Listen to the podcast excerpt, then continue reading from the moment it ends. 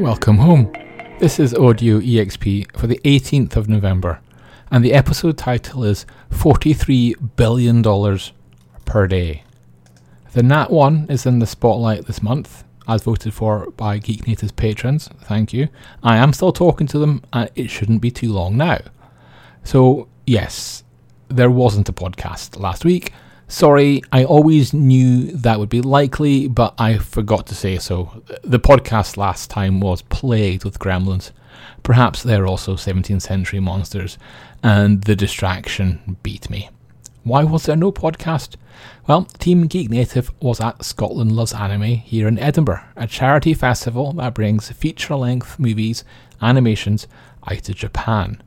Blue Giant a jazz anime, won the audience vote, and The Concierge, a luxury shop anime, won the jurors' vote. That's unusual. The same anime typically takes both. My review of Macross Plus, the movie edition, got Geek Native in trouble at Facebook. Actually, the appeal is still pending.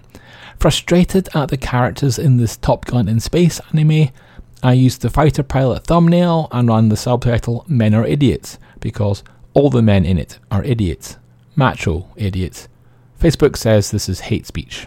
Well, I'm glad Meta is looking after the rights of anime characters. That's money spent wisely.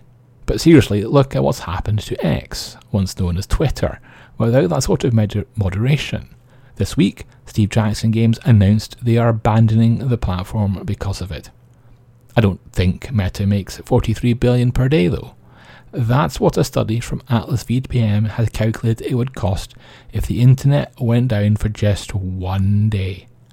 The UK would be the third country hardest hit, followed by China, although there's quite a gap, and the country that would suffer the most, yes, it's the United States. Bronwyn, new to Scotland Loves Anime, ducked in for a bit and helped keep the blog going, with such finds as the long lost original Star Trek Enterprise model I had no idea it had been missing, but it has been, and now a model with a credible story is on eBay. Rod Roddenberry, Gene's son, seems to be saying careful but encouraging things. Bronwyn also decoded and ranked gaming's most confusing acronyms. Apparently, in the UK, the most confusing term is NPC. It's also the most confusing term in the US, in Canada, and Australia. Well, gosh, I get maybe RPGs aren't as popular as I thought. In fact, RPG, the acronym, is also in the top 10. The widget from Letter Solver, which animates these charts, also has a dating section, and I'm amused to see that FWB, that's Friends with Benefits, is even more confusing to people than NPCs.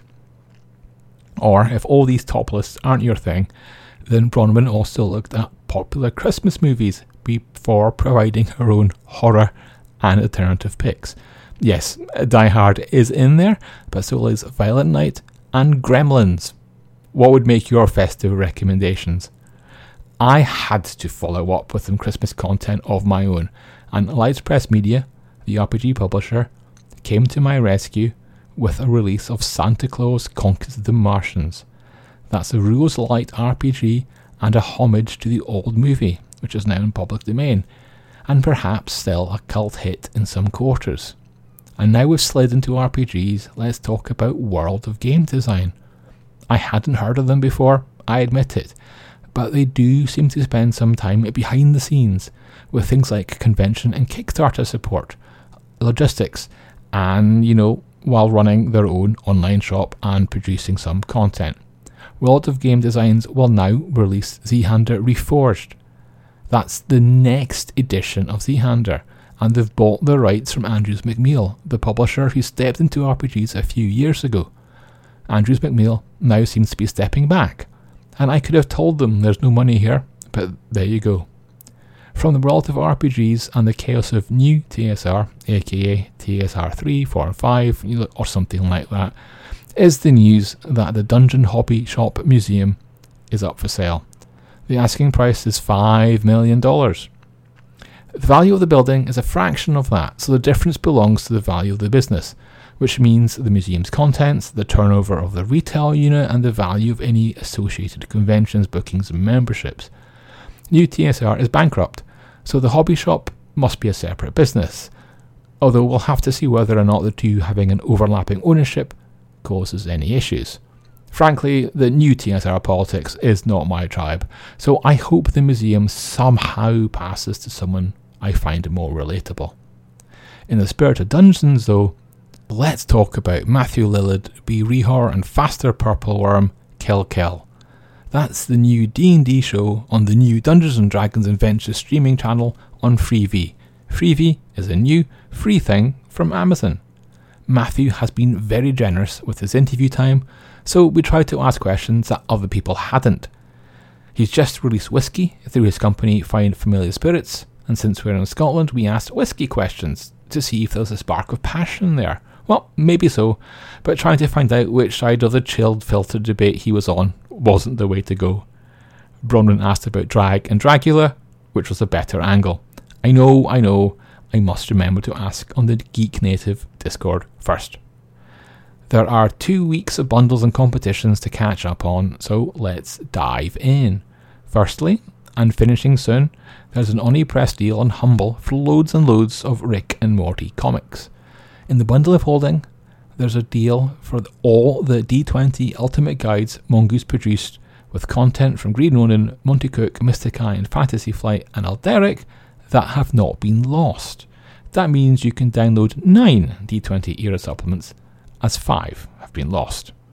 There are two bundles for Torg, that's the Possibilities War RPG, and there are also two bundles for City of Mist from Son of Oak Studios, which includes the starter kit and the core rules. On Drive-Thru RPG, where there are generally loads of bundles any given week, there's a short-lived one for Doctors Without Borders that costs only 10 bucks and is worth more than 150 bucks. It contains 5e, Monster of the Week, and Fate supplements. There are also a few days left on Geek Native's Augmentus competition. That's a UK only deal and is a young adult steampunk ish adventure. Lastly, and because our Prime Day efforts seem to please some people, we've set up a Black Friday megathed and have been busily updating it. For example, we've got the start date of D&D Beyond, the sale, but there's nothing confirmed for Drive-Thru RPG yet, although it's coming. Amazon is already running. We've also got non-RPG sites such as Argos, Waterstones, Apple, Sony, Funko, and others. So on that note, keep safe. I hope the bouncers let you into the nightclub, and I'll see you next week.